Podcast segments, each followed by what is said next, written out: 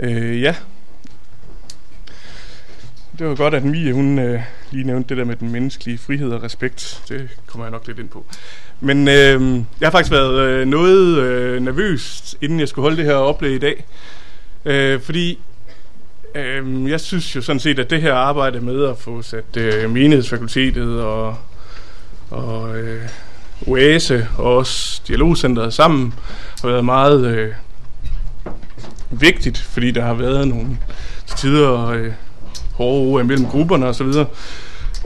Og jeg synes også, at den baggrund, som det hele startede på, nemlig med for så vidt et stykke hen ad vejen, var det jo Alpha-kurserne, der startede det hele, hvor Dialogcenteret jo havde været ude med riven, vildt sagt, og hvor jeg var meget glad for, at jeg kunne få bilagt den strid i sin tid. Og hvad har det med, hvorfor jeg var nervøs at gøre i dag? Det er jo fordi, at jeg synes, at jeg som repræsentant for Dialogcenteret, for et sted, som også nogle gange kritiserer, primært måske kritiserer ting, som ligger helt uden for den kristne sammenhæng, men også nogle gange kritiserer ting om bevægelser og strømninger inden for kirken. Jeg har følt, at jeg har det lod i livet i dag at skulle sige nogle kritiske ting, og derfor har jeg sådan, okay, kommer jeg til at sige det på sådan en måde, så al den her gode fællesskabsstemning, den går fløjten. Det håber jeg ikke, at jeg kommer til. Jeg vil starte med at gentage noget af det, jeg sagde sidste år. Og det er jo altid nemt, når man skal forberede sig, og man synes, det er svært, så kan man bare tage det, man sagde sidste år, og sige det igen. Men det er faktisk ikke grunden til det. Det er fordi, jeg synes, de ting er vigtige i den her sammenhæng, også for hvordan jeg sådan vil gå til det her lod i livet, som jeg har fået med at være kritisk. Så jeg vil starte med at spørge, hvordan har du det med Jesus? Det var det, jeg sluttede mit foredrag med sidste år. Og det, jeg sluttede med, det var sådan en plædering for, at vi skulle tage det gode gamle missionshus-spørgsmål op igen og spørge vores egne kontekster og hinandens kontekster om, hvordan de havde det sådan på en fundamental måde med det sådan helt centrale i det, der overleverede os. Og derfor synes jeg, at det her spørgsmål var vigtigt at tage op igen. Det jeg sådan ligesom plæderede for, det var, at man skulle lave en slags basaltjek af de typer af erfaringer, man gør i sine forskellige kirkelige retninger, ud fra de fundamentale ting i ens tro, ud fra vidnesbyrdet i Kristus, som for alle kristne må være det helt centrale. Vi tror på en treenig Gud, men vi tror på, at han har åbenbaret sig i den person, som er nævnt i anden trosartikel. Så det er ligesom omkring det centrum, som vores prøvning skal være, og ud fra det centrum, der kan vi også være meget forskellige, på, hvordan vi ser på det. Ikke? Så jeg satte nogle minuser op for nogle ting, man ikke skulle gøre, når man lavede sådan et kristocentrisk basaltjek af sin teologi og de erfaringer, man gjorde sig, og de praksiser, som var i en sammenhæng og i andre sammenhæng. Man skulle ikke lave en bibelsk detailexegese. Man skal ikke gå ind og lave en bibelsk detailexegese, når man skal forholde sig til forskellige fænomener. Man skal spørge mere grundlæggende, spørge mere til det helt basale vidnesbyrd i Kristus. Man skal heller ikke forholde sin undersøgelse til sit kromede teologiske system, hvor man putter en masse fine og meget nødvendige søjler op omkring, hvordan forholder Paulus sig til det, hvordan forholder den ene og den anden sig til det, og hvordan forholder min Luther sig til det, hvordan forholder min den tradition, jeg står i det, og alle de teologer, som jeg nu har respekt for, alle de store mennesker og kloge tanker, som jeg nu har respekt for, så til det her fænomen. Det skal man prøve at se bort fra, og spørge mere under huden på sin kristendom, gå mere ind og finde centrum i sin kristne tro, det centrum, som vi egentlig burde være fælles om. Man skal heller ikke prøve på at lave en karismatisk prøvning som udgangspunkt, fordi vi ved, at ånder kan lede vildt, og man ved, at hvad en karismatisk prøvning indebærer, og hvad resultat den får, det er meget forskelligt for forskellige sammenhænge. Så igen, spørg mere basalt ind til, prøv på og se på de centrale steder, man kan sige de kerygmatiske steder i vores kristentro, hvilket jeg også synes både kirkehistorien og Nye Testamente ligger op til, at der er centrum og periferi i vores udsagn. Der er steder, der er nemmere at forstå, og der er steder, der er sværere at forstå. Og det har man i kirkehistorien også samlet i bekendelser, som man siger, her er centrum. Man kan også se,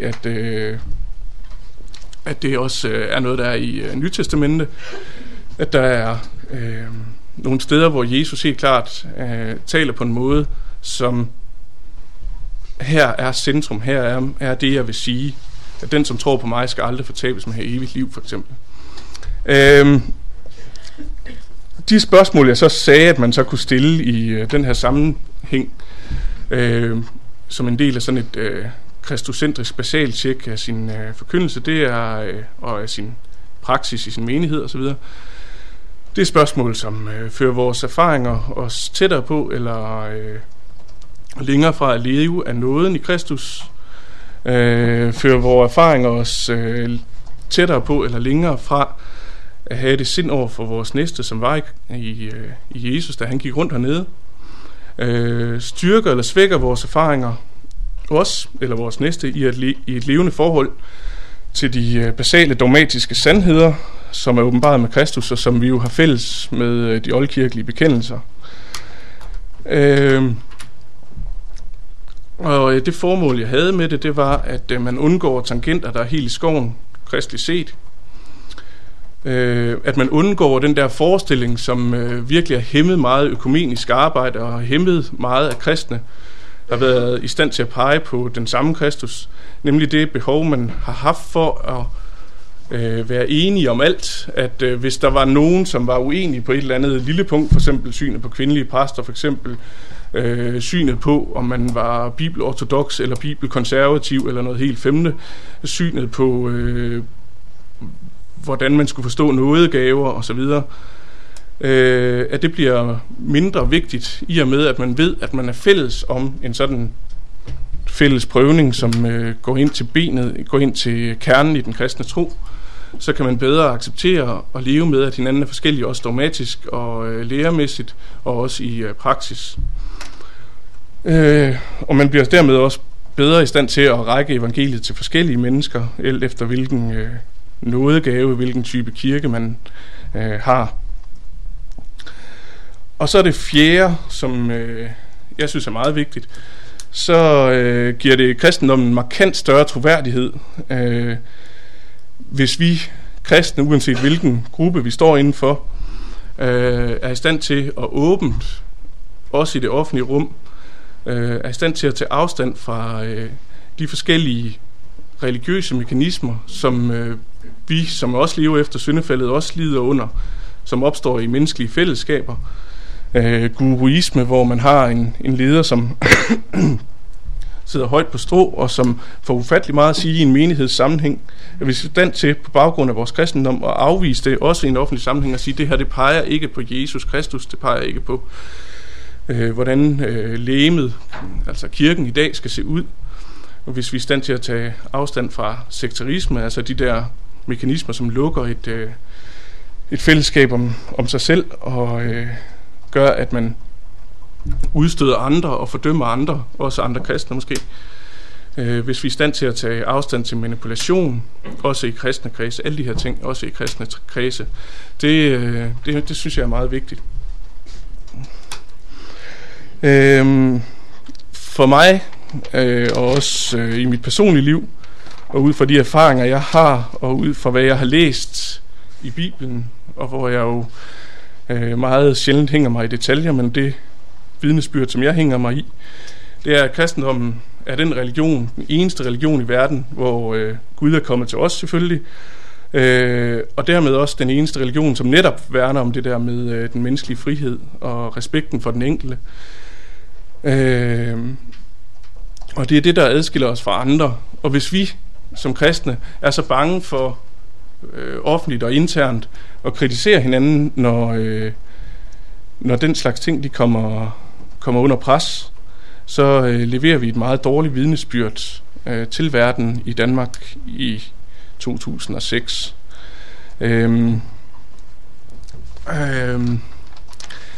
Med det her, der synes jeg ligesom, at jeg allerede inden jeg overhovedet nærmest er gået i gang med at snakke om helbredelse fra afrikanske prædikanter i Danmark, så har jeg ligesom fået markeret en slags dobbeltbrød.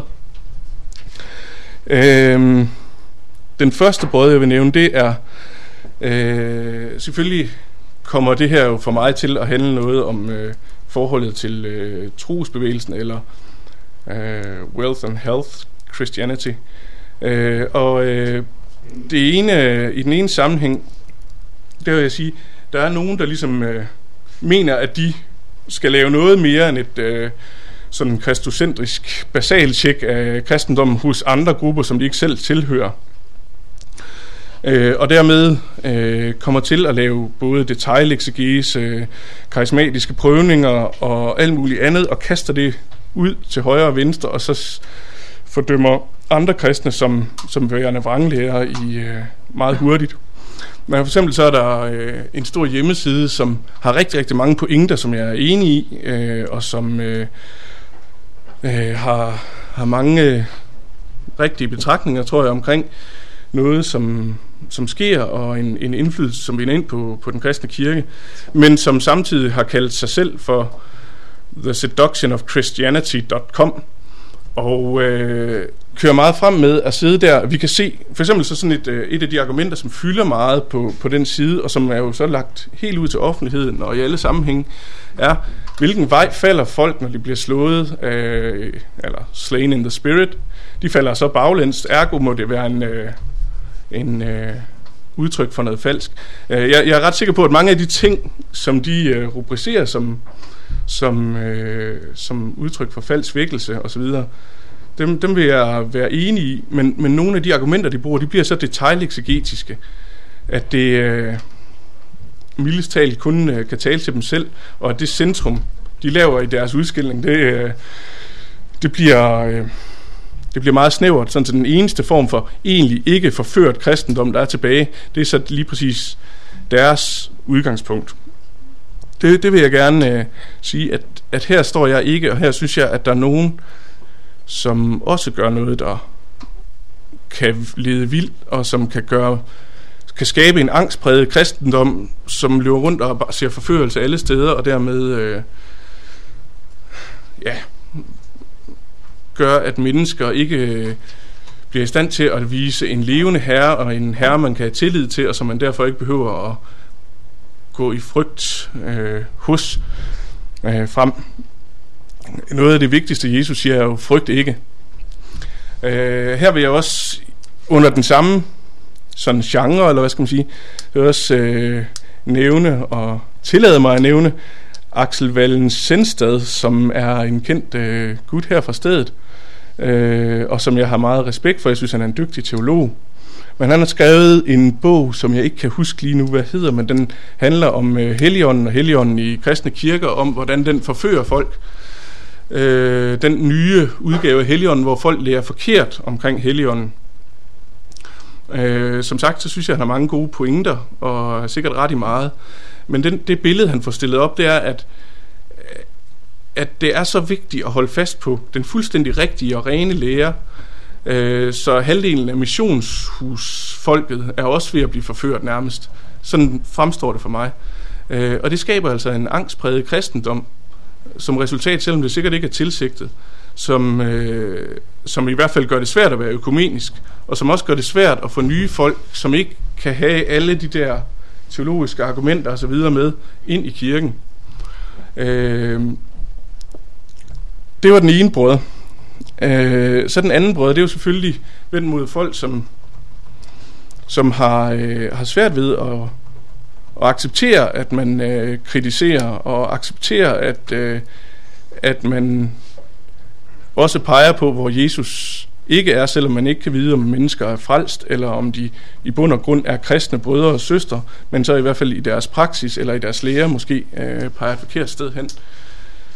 Så nogle argumenter som, at man skal passe på med at gå imod Helligånden. Jeg har fået adskillige trusselsbreve om, hvad Gud havde tænkt sig at gøre ved mig, og hvor meget min salighed stod på spil. Givetvis ikke fra hverken OASE eller MF-sammenhæng, men fra andre sammenhæng sikkert. Hvor jeg får at vide, at fordi jeg går imod Helligånden, så står det godt nok skidt til for mig. Og nogle af de der trusler, de er faktisk gået så vidt,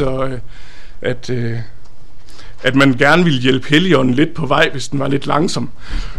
Så synes jeg, så begynder man sådan ligesom at komme over et eller andet helt galt. Men altså, det tror jeg heller ikke, det er ikke noget, der er et stort problem i Danmark, men den der tankegang om, at man ikke må gå imod Helligånden, og så det andet sted, hentet fra Paulus, man må ikke holde retssager mod hinanden, kristne må ikke kritisere kristne i offentligheden, læser man så det sted som, fordi at vi skal jo ligesom vise, at vi er et i Kristus, og vi skal ligesom vise, at vi har den her store kærlighed til hinanden.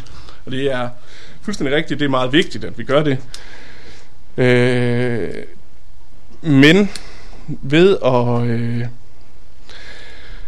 at kristne, de kritiserer kristen praksis, hvis man prøver på at gøre det på et sagligt grundlag, og hvis man prøver på at gøre det ud fra, hvad der burde være fælles for kristne, nemlig ud fra, hvem Jesus Kristus er, og hvad han sådan helt basalt åbenbarer, som prøver på det, så viser man faktisk ikke andre mennesker, at kristne ikke kan finde ud af at være gode ved hinanden. Man viser ikke andre mennesker, at kristne er nogle stridbarlige djævle, men man viser andre mennesker, at kristne de har en herre, som netop sætter mennesker i frihed, som netop giver mennesker respekt for hinanden. Og man viser også, efter min bedste overbevisning, andre mennesker, hvem Jesus han er. Fordi, så nu kan jeg så tage et eksempel, som jeg egentlig havde tænkt mig at vente lidt med, men for eksempel i Politikken, der er der jo en kendt prædikant fra Görløse, som rejser rundt, Christian Hedegaard, som jeg er meget, meget, meget, meget kritisk overfor. Men i Politikken havde så helt uafhængige også lavet deres egen undersøgelse af forholdene.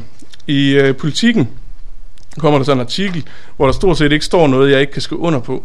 Bortset fra starten af artiklen, som starter med at sige noget i retning af den ekstrem kristne, og og der bliver flere gange i artiklen nævnt, at Christian Hedegaard er et eksempel på en kristen, som virkelig tager kristendommen alvorligt. Det bliver altså sat sådan op, at for mennesker, de mennesker, som læser Politikken, er tit mennesker, jeg godt kunne tænke mig at række evangeliet til, fordi det er ikke altid, de har hørt det før i hvert fald. De mennesker, der sidder og læser den der artikel der, og de journalister, der har skrevet den, de har, fordi at der ikke er nogen kristne, som løfter røsten og siger, at det måske ikke altid i alle henseender, at den bemeldte her Hedegaard, han lige præcis går i Jesu fodspor i sin praksis, og heller ikke altid i sin i sin forkyndelse, i sin dogmatik. Så siger de så, han siger, han tror på hele Bibelen, og han er meget fundamentalistisk. Ergo, så er der en lige linje. Jo mere kristen du er, det vil sige, jo mere religiøs du er, jo mere er du ligesom Christian Hedegaard. Og det billede, som de folk, der de får ud af det, det er så, al religion er noget værre noget, inklusive kristendommen. Det er rent faktisk en effekt, som man ser rigtig mange steder henne, at det, at kristne har svært ved at afgrænse sig over for uheldige tendenser, det fører til, at utrolig mange mennesker har svært ved at skelne evangeliet fra afskygninger af det, og har meget svært ved at se, hvem Jesus Kristus egentlig er.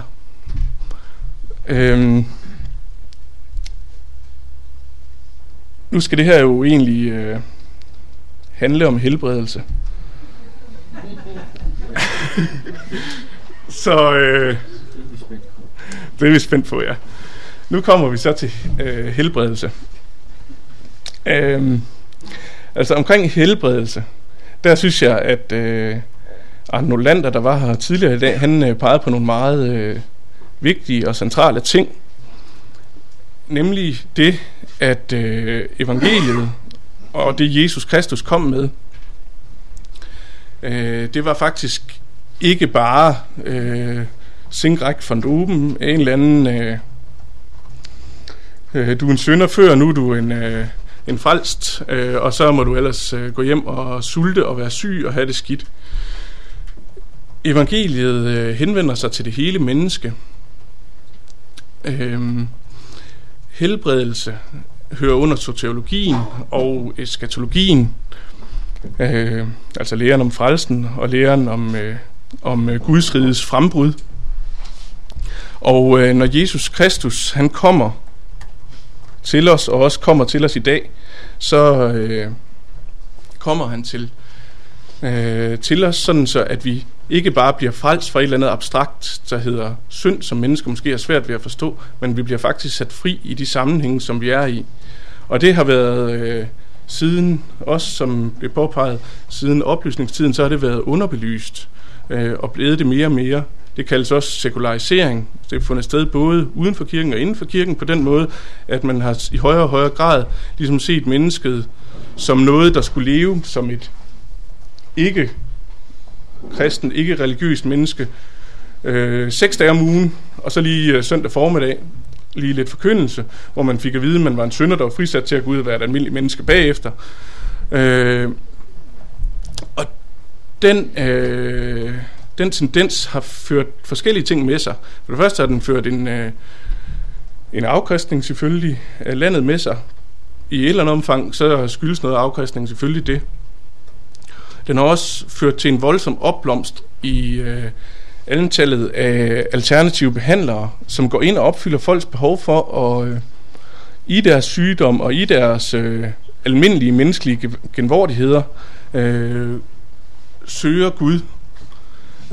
Så søger de alle mulige andre steder end i kirken.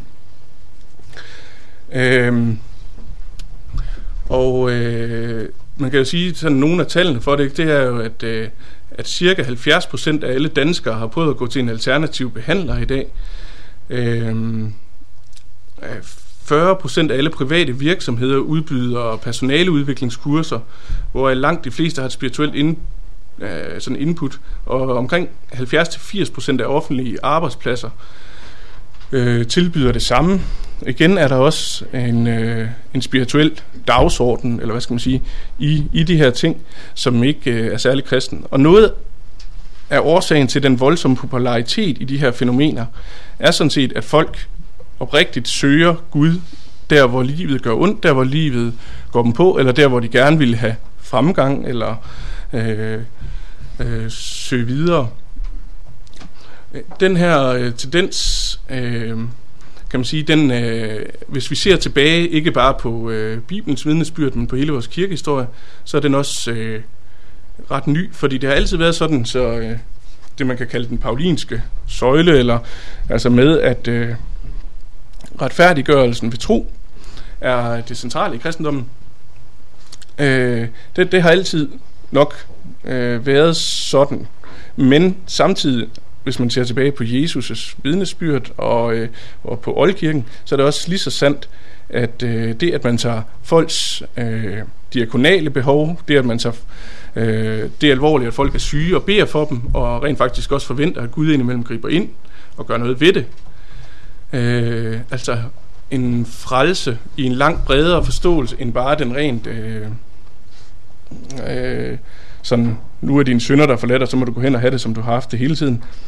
Det har spillet en langt større rolle, både i Nytestamentet og i oldkirken. Og hvis vi går videre op i middelalderen, så er der ikke nogen tvivl om, at helbredelse, altså at man ser det hele menneske, har spillet en kæmpestor rolle også i klostervæsenet. Klosterne kom virkelig og tog sig af de fattige, de steder, hvor de kom ud, gav dem medicin og lægehjælp og bad for dem, når de var syge. Så det er først efter reformatorisk, eller måske endda senere, 1600-1700-tallet med oplysningen, at den der skarpe opdeling, hvor man ligesom kun vil have frelsen med noget, at den kommer ind. Så er der jo sådan nogen, som reagerer på det, og siger, at det kan vi selvfølgelig ikke Det er ikke den rigtige måde at gøre det på for os som kristne. Og derfor så tager de det der med forbøn og det der med helbredelse, også i form af Guds indgreb, det tager de op igen. Men nu sker det ligesom i en konfrontation med den etablerede kirke, som har taget afstand til de her ting. Og derfor så sker der sådan en usund opdeling mellem naturligt og overnaturligt, hvor det bliver helt ekstremt vigtigt at finde ud af, den helbredelse, som foregik her, var den overnaturlig, eller var den naturlig? Hører den under det ene eller det andet? Og for mig at se, er den opdeling, hvis et menneske bliver sat fri på et sygehus fra sygdom og lidelse, fordi at kristne har fulgt Kristus og derfor givet penge til nødhjælpsarbejde, eller om han bliver sat fri ved bøn. Der er en forskel, og det ene er i større grad en tegnhandling måske, men forskellen må bare ikke overbetones. Verden er skabt, og den er også skabt på en sådan måde, så der er forskellige regler, den plejer at virke under, og der er også helt klart vidnesbyrd om, at i og med troen på Kristus og ved Helligånden, så kan de regler brydes, altså naturlovene brydes, men det der skarpe fokus på, om det er naturligt eller overnaturligt, det synes jeg, det fører meget tit noget skidt med sig.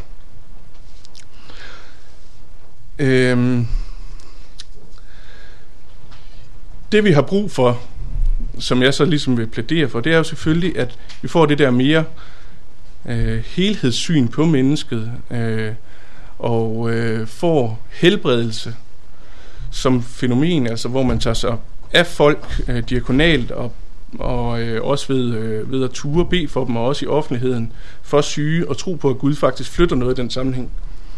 Det mener jeg, det må være det, som der skal til.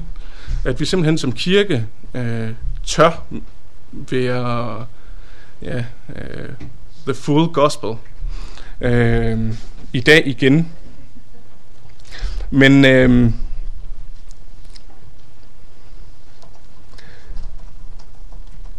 hvis vi skal det, så skal vi jo så samtidig også være i stand til at afvise eller turde kritisere fænomener, hvor det ikke er det, der sker. Hvor det, der sker, det er måske, at vi bliver noget andet end kristne. Hvor vi bliver noget, kommer til at pege et andet sted hen. Og der, er det sådan, så mange de har det netop sådan, netop på grund af den der opdeling mellem naturligt og overnaturligt, så har det sådan så, at hvis der sker noget overnaturligt, så må det ligesom være, så må det ligesom på en eller anden måde det der, så må det jo være Helligånden, ikke? Men nu er det jo bare sådan så, det er ikke bare kristen tro, der virker helbredende. Tro virker helbredende. Tor Nørretranders har skrevet en spændende bog om det, mange andre har skrevet om det. Nogen henregner det under det, man kalder placebo-effekt. Det er i hvert fald videnskabeligt dokumenterbart, at tro helbreder. Det at søge Gud, og måske et vrangbillede af Gud, det virker helbredende.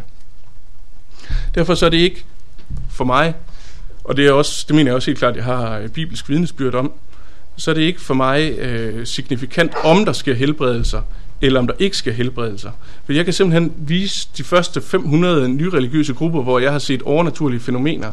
Jeg har ovenkøbet set det i den sekt, jeg selv var i som barn, at der sker ting, som jeg i den dag i dag ikke kan tro var andet end mirakuløst. For mig er det ikke noget bevis på, at Kristus han virker. Det er heller ikke nødvendigvis et bevis på, at der virker en anden ånd eller et eller andet. Der er måske bare nogle kausaliteter, som vi ikke kender endnu, som Gud har lagt ned. Måske sker der også nogle gange en oprigtig søgen efter Gud, et ønske om, at han skriver ind, og måske får man Gud til at gribe ind, også i andre sammenhænge. Jeg ved ikke, hvad det er, der sker. Jeg ved bare, at tro helbreder. Alt tro. Derfor så kan det ikke være kriterie for, om noget er godt eller sundt eller rigtigt, om der sker helbredelser. Det må være kriterie for, om noget er godt, sundt eller rigtigt i forhold til kristendommen. Om mennesker bliver sat i frihed, om de lærer Jesus at kende, om de lærer at tænke selv og ture henvende sig til Gud frit, at de har den der spænding, som vi alle sammen snakker så meget om, mellem allerede og endnu ikke, at de ikke begynder tro, at de, hvis de lancerer en stærk nok tro, så kan alle problemer løses for dem, inklusive at de får den nye opvaskemaskine fra... Ja, jeg skulle lige til at sige B&O, men det var nok ikke lige.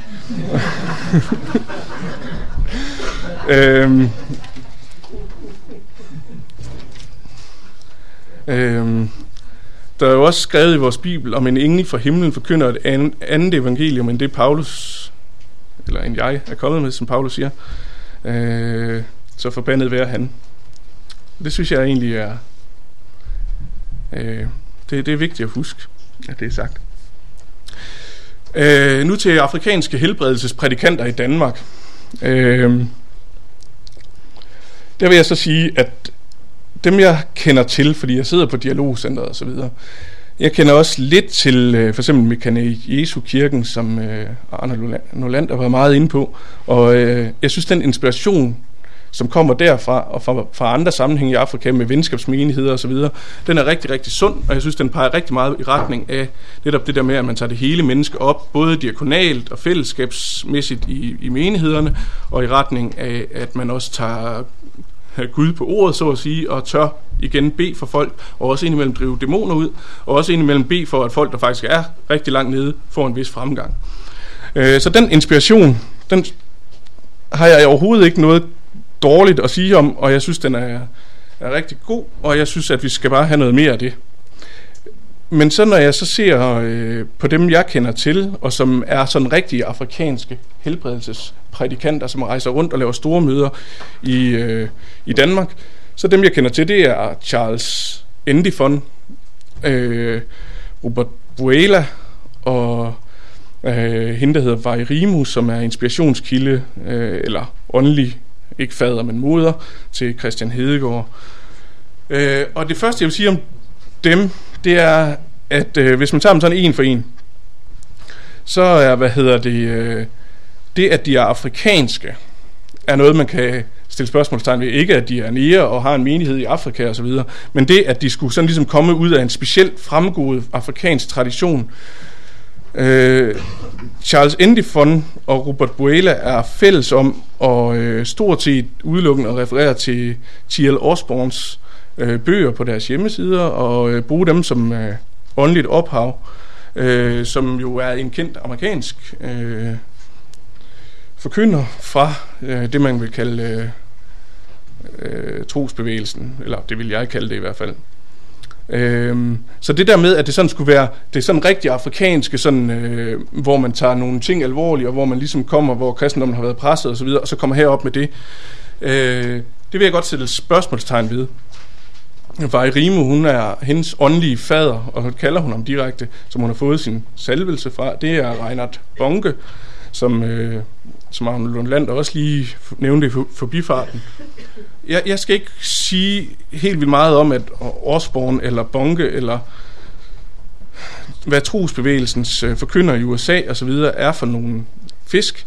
Jeg skal bare sige, at med det her, at det man får ind, når man måske tager dem her op, det er måske ikke lige præcis så afrikansk, som man gerne ville have det skulle være, og så oprindeligt afrikansk, som man troede det var.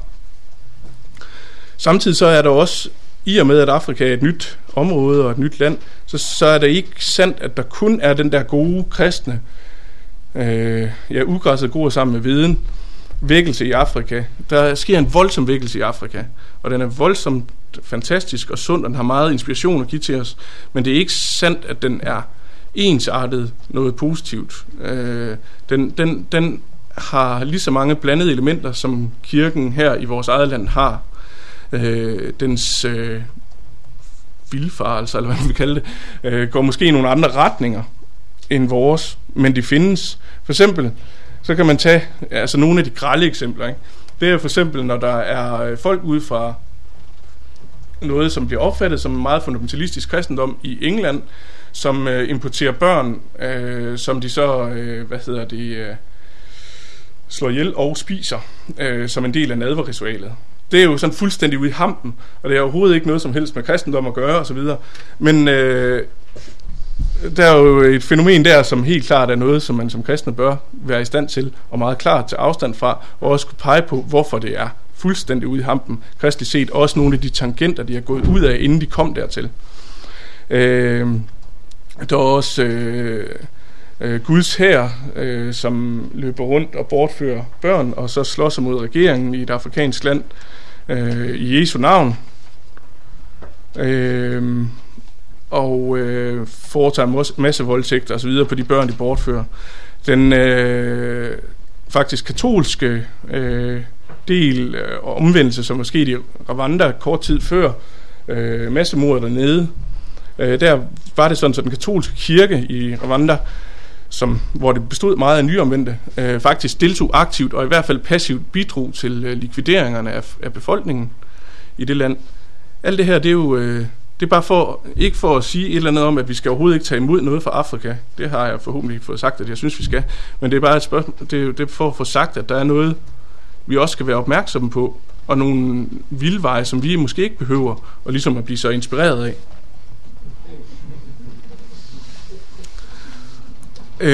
Så når jeg ser på frugterne af de her tre gutter, som jeg har nævnt... så er der jo selvfølgelig adskillige mennesker, temmelig mange efterhånden, som fra dem alle tre har ringet ind og virkelig været plaget efterfølgende.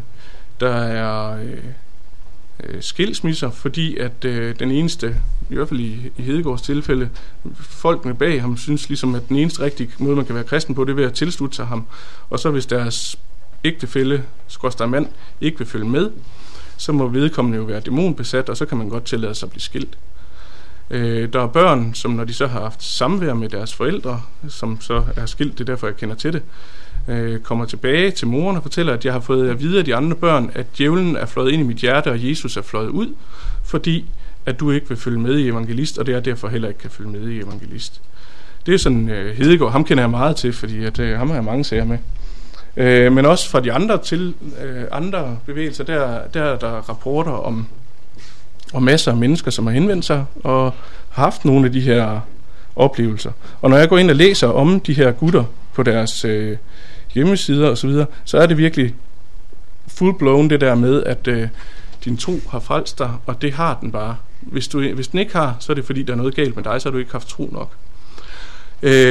Nu kan man sige, at de her konsekvenser her, ikke? Hvis det var sådan det eneste, så kunne man måske tage en lille snak og så bare få ryddet lidt op. Men det er bare ikke de eneste konsekvenser. Nu vil jeg... Det vi alle sammen gerne vil have, det er, at kristendom bliver mere for det hele menneske. At kirken i Danmark, hele legemet, bliver mere i stand til at møde det hele menneske. Så vil jeg gerne fortælle om en oplevelse, jeg havde her den anden dag. Jeg var ude hos en god, gammel, tideværvsk præst, som jeg kender rigtig godt. Og hun har nogle problemer i nabosognet og også i sit eget sogn med, at der er rigtig meget alternativ behandling, og rigtig, rigtig mange går til det. Og rigtig mange kommer også, ifølge hendes udsagn, til at lide under det, fordi de ikke kan tage imod evangeliet, når de er døende, fordi de sidder hele tiden og forventer, at nu skal de altså tænke positivt og så videre, så de vil slet ikke acceptere, uanset hvor langt de er hen i forløbet, at de skal dø, plus at de så heller ikke vil tage medicin og så videre. Det synes hun, det var helt vildt frustrerende. Og det synes jeg også. Og hun havde lyst til at tage en stor kamp med de der nyreligiøse bevægelser og så videre. Det synes jeg, det lyder vældig fint. Det er sådan set ikke pointen her, fordi det der med at slås med dem, det kan jeg godt finde ud af. Men pointen er, at så siger jeg så, der er også et problem ved dig, din forkyndelse. Jeg siger sådan, der sidder 100 mennesker, så der nogle af dem, de sidder der, og nu rækker han ned på vores præst, det synes det var vældig sjovt. Men hun er faktisk lydhør, fordi hun kan høre, at jeg tør godt kritisere trosbevægelsen og sådan noget. Ikke? Så hun synes ikke, jeg er ikke sådan en trosbevægelseskud, så det kan jeg godt tillade mig at sige, ikke? Så jeg siger så, jamen altså, evangeliet er jo for det hele menneske, altså du kan da også se, at man skal bede for syge. Hvorfor har du først noget at give til folk, når de ligesom har accepteret, at de skal dø, og sådan, så kan du sige, at de kommer himlen bagefter, fordi Jesus han døde for dine synder, ikke? Og sådan. Hun har ikke noget at give dem før. Hvorfor har du ikke det? Ja, det er jo også for galt, ikke? Så siger hun så, hun er altså en del af det kristne legeme, hende her. Vi er alle sammen meget imod hende, fordi at vi er ikke tideværvske. Hun er faktisk en del af det kristne legeme. Hun har faktisk en menighed bag sig, og vi er kristne sammen, alle sammen i det her land. Vi vil gerne nå hende med, at hun skal begynde at bede for syge, sådan så flere mennesker bliver frelst. Hun kommer så med sit store argument for ikke at gøre det. Hun har haft en 2-3 stykker, som kommer fra Karlslunde Strandkirke, som jeg har kun godt at sige om, og jeg synes, det ville være fint, hvis der var flere, der tog inspirationen derfra. De var så blevet sendt videre til en gut i en frikirke, en præst der, som havde sagt til dem, at han havde bedt for dem nu, og nu bliver de helt sikkert raske, fordi han havde bedt for dem, og hun kunne ikke komme til at række de mennesker evangeliet, og evangeliets trøst, når de nu stod foran og skulle dø. Det skal vi passe meget på med. Hendes konklusion var, vi skal ikke tage noget som helst af inspirationen fra Karlslunde Strandkirke, vi skal ikke tage noget som helst af inspirationen til, at vi begynder at bede for syge, vi skal ikke gøre noget som helst. Jeg ved godt, vi alle sammen sidder her, inklusive mig selv, og tænker, det der, det kan du ikke tillade dig at tage sådan en konklusion, det er for langt ude. Men fakta er, at psykologisk set, så har jeg stor forståelse for, hvorfor hun tænker, som hun gør. Hvis dem, som viser nogle ting, som jeg synes, hun skal være åben overfor, ikke kan afgrænse sig i forhold til de her ting, som jeg bestemt ikke synes, hun skal være åben overfor, så kan jeg godt forstå, at hun tænker, som hun gør. Og i og med, at jeg kender hende godt og så videre, så har jeg faktisk fået hende til at love, at hun nu for fremtiden, ikke sådan vil slå det stort op, men hun lover, at hun vil bede for syge og så videre fremover, men det tog lang tid at trænge igennem det der. Og det er en virkelig klassisk tideværelse, som så på den måde har omvendt sig, kan du sige, til at gøre noget andet. Men hun ville aldrig have gjort det, hvis hun ikke havde vidst, at jeg turde sige, hvad jeg tør sige. Og jeg synes, det er meget, meget vigtigt, at vi tænker på konsekvenserne for hele legemet, når vi gør nogle ting, når vi ikke tør afgrænse os, når vi ikke tør råbe op, når der er noget, der måske er forkert. Både til den ene og den anden side. Fordi det har altså konsekvenser for andre dele af legemet end dem, der er os selv. Man kan også se det i for eksempel sådan et magasin som Tjek, nu har jeg ikke lige taget det med, men for december, der er der unge begynder at tro på ånder. Jeg tror også på ånder i et eller andet omfang, selvom jeg også tror på, at læger tit er en bedre idé. Der er der så en fremstilling af, hvordan unge er begyndt at tro på ånder, og at det er vældig godt, at man så er nogle kristne, som så ligesom kan drive dem ud og så videre, ikke? Men i den der artikel der bliver nogle af de ekstreme vidnesbyrd fra Christian Hedegaards evangelist, og fra, det er faktisk kun for den sammenhæng, stillet op ved siden af nogen, som prøver på at have sådan et dialogisk, moderat, et eller andet forhold, hvor man ligesom anerkender lægevidenskaben også, og så videre. Og det bliver ligesom set som en stor surdej. Konsekvensen af det er, at de mennesker, som sidder og læser det magasin, og de mennesker, som ønsker, måske kunne man godt acceptere, at man sådan religiøst og så videre, kunne nogle af de her ting også forholde sig til en åndelig virkelighed, og også bede for syge og så videre. De siger, ej, det er den samme surdøj, vi smider det hele væk. Der er der altså brug for nogle kristne, som stiller sig op og tør tale imod de her tendenser. Netop for, at vi kan få synet, det holistiske kristne syn på det hele menneske til at vinde frem i kirken i Danmark. Det her, det lyder nærmest som om det bare er en plædering for Dialogcenteret, men i virkeligheden så er det en plædering for, at I alle sammen går hjem, tænker over, hvad der sker i jeres sammenhænge, hvornår er Kristus i centrum, på den karismatiske måde måske det skal være på, eller på den tideværske, missionske, husagtige måde, som den skal være på, og hvornår er det noget andet, som er i centrum, hvornår er det en anden vinkel. Og jeg havde faktisk taget med, fordi at jeg tænkte, nu skal jeg ikke sidde her, fordi nu lyder det bare, som om jeg er imod karismatikere og sådan noget, ikke? Og jeg havde faktisk taget et andet eksempel med for ligesom at vise, hvad jeg mener. Jeg er involveret i en stor kirkekamp i noget, der hedder Mælby på Nordsjælland.